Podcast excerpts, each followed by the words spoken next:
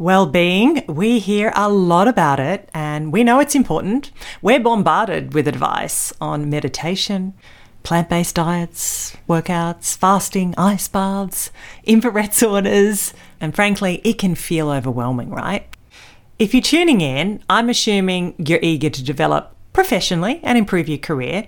And let's face it, a healthy, balanced life is a big part of that journey. But let's make it practical. And that's why I've got the incredible Beck Melville, our well-being expert on the show today. She's here to demystify a few things for us and help us to create sustainable well-being habits that actually fit into our busy professional lives. Welcome to the podcast. You are listening to Your Brilliant Career. I'm your host, Gillian Fox, ex corporate girl turned executive coach, women's career expert, and speaker. The podcast that teaches you how to get the most out of your career. We talk tactics, tools, and stories that all help incredible women like you achieve the success you deserve. If you want to learn more about how to create the brilliant career you've always wanted,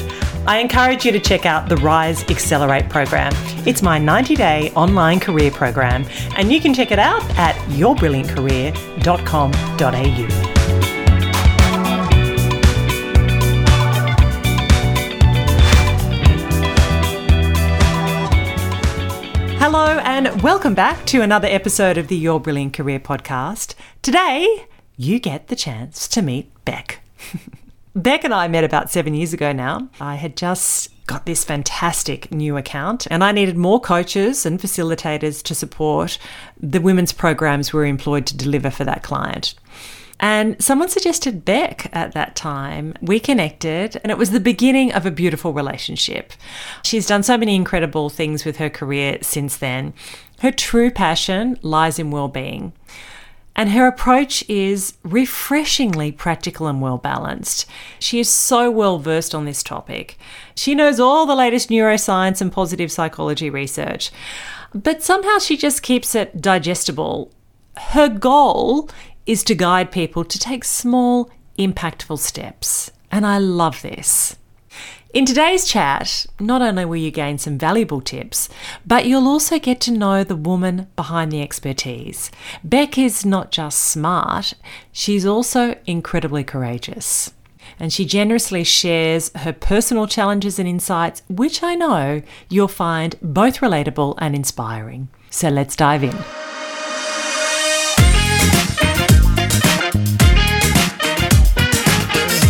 Beck, hello and welcome to the podcast. Hi, girl. Such a pleasure to be here. Lovely to see your smiling face. I know. It's so lovely being able to have these conversations and see each other. So, Beck, you've got an extraordinary background. I mean, from your corporate career, which I'd love to dive into in a second. But I feel like we need to start from the beginning. And you've had a very diverse professional journey from working in the big finance, corporate sector to non for profit. So tell us a little bit about that, Beck. I was that child who really wanted to know what I was going to do from an early age, but it just wasn't apparent to me. So I meandered, I guess, into a business degree, found that full time study was not for me, and so changed into part time degree studies and went and found myself a job as it happened. It happened to be at a boutique financier. And I will always be grateful for joining a small company, I guess, because it, it let me see all facets of the business. What I didn't know then is that that small opportunity would lead me into a 20 year career in structured finance. And that was spread over a number of different companies and spent a lot of time in Australia, sometime in New Zealand, and then ended up in South Africa. I guess I found my happy place in account management and sales within that financier. And 2009, when I was returning from South Africa with two babies, I might add, at that stage, I found myself in a situation. Uh, we'll also mention that the GFC had hit when we were returning to Melbourne. I didn't know what I wanted to do, number one. I was coming into a market where there was restricted opportunity for jobs, given it was a GFC. And I had lost continuity in my career. I had done some social enterprise stuff, some not for profit stuff. So, you know, I was feeling a little bit lost, I must say. And it was fortuitous in between putting babies to sleep that I received a phone call from an old colleague one day. And he said, uh, Beck, I notice you're back in Melbourne. What are you doing? And I said, uh, changing nappies. And he said, Would you like to come and do some work with me? I'm doing leadership development. And I said, uh, Yes, I'd like to do that. And, and that kind of led me into the next part of my career. So it felt familiar to me because I'd had leadership roles, but now I was actually more a coaching, facilitation, workshop role. And that led me into the next part of my career, my sea change, I like to call it. I often think coming from that corporate background gives leadership experts like ourselves a great discipline because we've lived it, we've understood the pain, the pleasure. there's not just the intellectual theory, there's the empathy and all the things that, that come with that as a result of the journey. But now you're this brilliant expert in the area of positive psychology. And you're a wonderful coach, and you really do have a great reputation around the area of emotional intelligence and all those sort of things. What drew you in that direction? Because leadership is one of those things that you can go in several different directions, but you were very compelled to head there. So, in terms of the positive psychology piece and, and what really had me invested in that, there's two things that I reflect upon. One is the gentleman that I spoke about who reached out to me and said, Hey, do you want to do leadership? It just so happens that he was an ex SAS military man and an organizational psychologist. And so when I went into his world of leadership, it was very deficit based. It was almost that mentality of break them down to build them up. And to the extent that we used to go bush bashing and put them through experiential learning, and then we'd take them back to their own environment and context in the workplace and use all the metaphors and, and show them how they could be better. But there was definitely an undertone of uh, what's wrong with you? How can we make you better? That didn't always sit well with me and, and I had a, a, great awareness of that. So that was one thing that had me looking for what else might be possible. On the other side, and I guess getting a little vulnerable, I had been married before I went to South Africa, and that marriage ended before I, I went across to South Africa. My first husband, he was diagnosed with bipolar. It wasn't named as easily back then, but I had seen mental illness and a whole lot of things that went with deficit psychology that I always wondered, you know, like, you know, isn't there something else that we could be doing to help people move from struggle through to thriving in terms of practices and and improving mental health. And so i had that very personal lived experience as well that had me at a second level feeling curious about what else might be there. So sometimes when you put those things out to the universe something shows up and and as luck would have it i think it was an email. It was as simple as something as an email promoting a course about positive psychology and a wellbeing program to me. And I clicked on the link and I delved into it and thought, I'm eager to learn more about it. And with that in mind, I signed up and I did a diploma in wellbeing. That didn't seem enough. I was hungry for more knowledge. And so then I went and uh, did a master's in applied positive psychology at Melbourne Uni. I had some great mentors around me. And then I decided that at that stage, that's where my leadership development business had to go and needed to take more of that lens of positive practices and positive interventions. That's how it started. And that's why I do what I do now. And what do you love about it, Beck? What gives you so much energy? Because I do know that you're very passionate about what you do.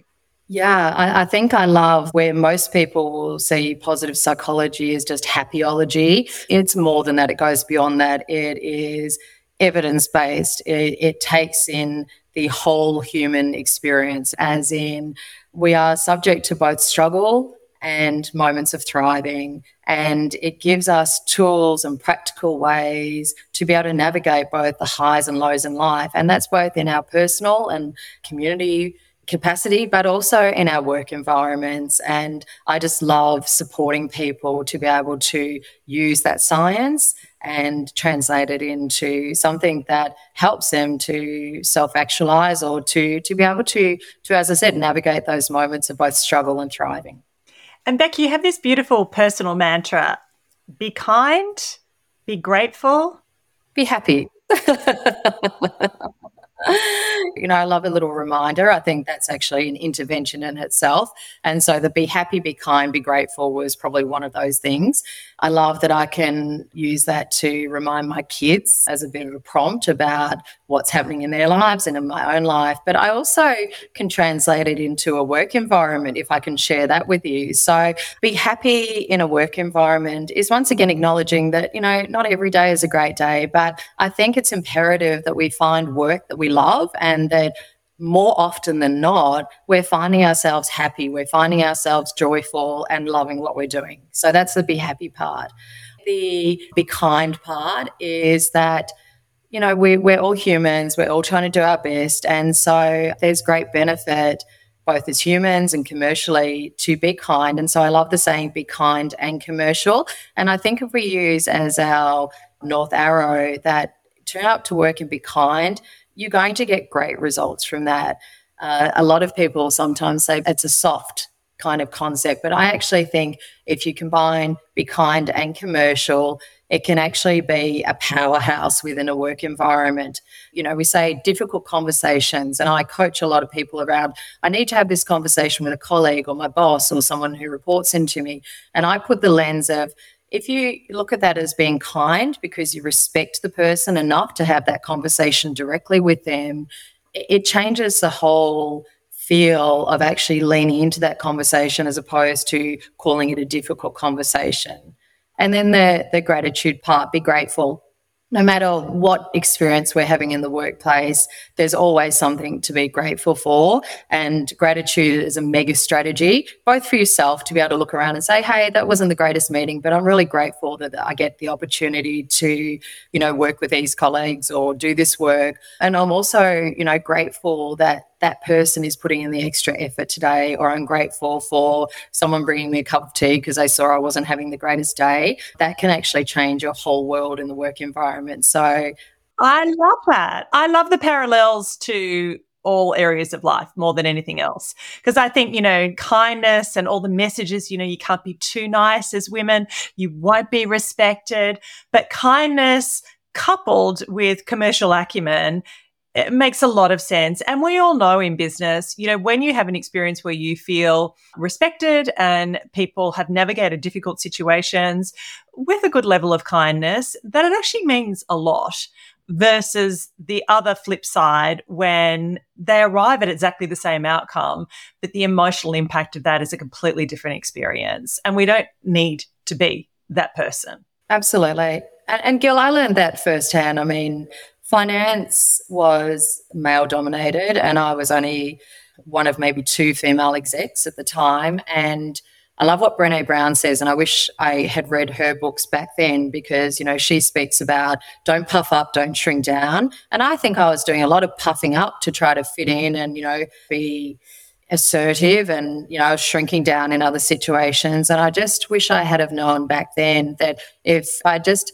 held my own space and showed up with authenticity and knew that kind and commercial piece back then, I think I would have had a lot more wins or I would have got to places I needed to get a lot quicker.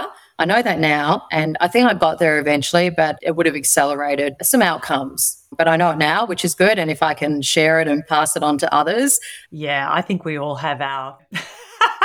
our memories back of things we could have done better or ways we should have thought about it. But I think that's what makes us great coaches, Beck. We've been in those spots. There's a lot of things that we can look back on and literally have that emotion of what it felt like when something played out. But, you know, the thing is, and I'm sure you would agree with me here, you did your best at the time. And and I genuinely believe we do our absolute best in that moment and no one can do better than their best. Of course. I love that sentiment. If you want a boost of inspiration during the week, join us on Instagram. Just head to Your Brilliant Career. This is where I share tips, post stories to motivate you, reveal behind the scenes moments, and more. It's a happy space to be. So come and join us. Now, you've guided a lot of people on the well-being journey, and I loved recently you came and spoke to our wonderful cohort in the Rise Elite program, and they got so much from your session. But perhaps tell, because, you know, well-being can be this all-encapsulating thing. Tell us about a time when you saw a woman's career really transform when she actually prioritized herself and her well-being the number of times I've had the conversation where people will share that they haven't got time for that well-being stuff. They haven't got time because, you know, they're spinning plates and they're doing the family thing and they're doing the work thing and they're, you know, they're trying to keep up with friends and, you know, so well-being and prioritizing self is not a priority. But they're also edging burnout and and running that marathon at sprint pace, right? So, and you will have seen and had conversations around that, and there'll be people listening to this who go, "I can relate. That that sounds familiar." With that as the basis of um, an example of the kind of person that I've potentially helped before or supported. What we know is that when we have higher levels of well-being, and we're not going for the perfect ten out of ten what we're trying to do is understand where we are at any given time and trying to find tiny ways, so kind of tiny habits or, or increments of how we might improve that on a day to day basis. So if we can only spare in our minds five minutes to do something for ourselves, let's do that. If we think we can spare 10 minutes, let's do that. If we can spare half an hour, fantastic. So when people give themselves permission to start to do that, as this person I have in my mind did actually do. They saw the benefits of doing that. And so behind these conversations I have with ladies who say they haven't got time, I know the science that when we care for our well-being, when we allow time to prioritize our well-being, care for our well-being, a couple of things happen. We do get higher levels of engagement, decreased burnout. We get higher levels of performance, productivity. We get higher levels of team engagement. There are so many business outcomes as well as personal benefits physiologically that we get from prioritizing well-being as people start to see these benefits by allowing small increments of well-being care for themselves they start to go i get it i get it so, this person that I have in mind, they particularly said, I don't have time for that stuff. So, it was an, over a number of coaching sessions that we started to acknowledge that even a small amount of time might be sufficient for her to start putting some practices in place. And I know we always want to go to eat well, sleep better, and exercise, and they are foundational to well-being. There is no argument with that. But even small things such as more positive emotions, so trying to integrate things into your day, so actually savoring a moment or showing gratitude or feeling joy at something or practicing more positive emotions and dialing down the negative emotions. Small things like that that can be integrated were things that I encouraged her to do so that she was doing what I call habit stacking or even more moments of building more high quality connections in the workplace. So there's something called positivity resonance when you share a positive moment with a colleague, you know, instead of being transactional in the workplace and have you finished that report? What have we got on? We've got to get to a meeting. It was actually just taking a couple of moments to connect on a personal level with a colleague. I started to encourage her to do that. And it was probably about four weeks into it that she actually had tears and she said, I've been doing that. And I'd asked her to kind of journal at the same time. And she really noticed a shift. And I think when you when you move someone to tears and they start to realize those small practices can make such a significant difference, it's like anything, you start to see the results and it's almost I want more. And so that would be one small example of numerous ones that I could give you where you know, give it a try. Try small things to start off with and start to see the difference it can make. And it will encourage you to do more and more and more, realizing that if you do allow time for these wellbeing practices, it will actually give you more capacity to do work, not less. I love the way that you've packaged that up, Beck, around the habit stacking, which comes from the atomic habits, doesn't it? It's such a great theory. It's kind of like, well, what little micro goals can you find without, you know, having this voluminous wish list and, you know, revolutionizing everything overnight, which is completely unrealistic. Like, what little things can you start to introduce and start to integrate and embed that enable you to create more space. Because sometimes you look at your to do list and you just think, I've just got to keep moving and get through this. And you just get this appetite for wanting to charge on. But, you know, I know on the days that I do that by about this time actually back on a Friday during the week, I'm slammed. You know what I mean? For me, it's all about pacing. That's the thing I've learned as I've got older. It's about pacing and not going full throttle the whole time. I just don't seem to have the capacity to go full throttle the whole time anyway anymore. And, and probably not the desire, right, girl? So, and, and, and the other thing I'd say is we make time for things that matter. And so it doesn't take very long for you to ask the question that we haven't got time for that. But realistically, have you been on social media today? Have you been on Facebook or Instagram? But if the answer is yes, I've actually mindlessly been on those things and checked, you know, I can check my phone to see I've actually wasted an hour there. Well, you probably did have 10 minutes. So th- there's choices we're making in our day to prioritize things that are actually going to be intentional about increasing our well-being. So that's the other thing that I think we need to be mindful of as we say, I don't have time to do that. Beck, how do you look after you? Because you're a busy lady, you're a mum, you run your own business, which is very demanding. Prioritizing relationships is something that is primary to my well-being. And the research will actually show that relationships matter more than anything else. I think above everything else, that's probably one of the reasons that I feel like I have a level of well being that I may not have without those relationships. Secondly, I am a lover of nature and outdoors, and I'm fortunate enough to be in Burleigh Waters. So I have a beautiful beach. And so being in nature and doing walks and runs and things has been fundamental. Exercise, you know, is very much something I prioritize on a daily basis. And I know how important it is to me because on the days that I miss it, at the end of the day, I can feel it. And so I make it happen. I'll get up at 5:30 in the morning to do it and if I happen to miss it because I need to be in Brisbane or something for the day, I will make sure that the dog gets a long walk at the end of the day as much for him as it is for me. I think that's great. And you and I are so alike in that way. Not even knowing the research, like relationships are everything to me. You know, even when I think of coaching conversations, what causes the most angst for people? Relationships. Beck, if you could encapsulate your mission in one line, what would it be? It's actually funny. I, when I walk, I do a lot of thinking. I was thinking about legacy and mission the other day. It sounds quite cliche to say, I just want to support and help other people. But I, first and foremost, I, I want to set my boys up. You know, mum of two boys and they're teenagers. I want to set my boys up as independent, good humans I think I'm very much on a personal mission to do that so that they are yeah they're independent they're autonomous they can make good decisions. So i feel like there's that personal mum mama bear mission.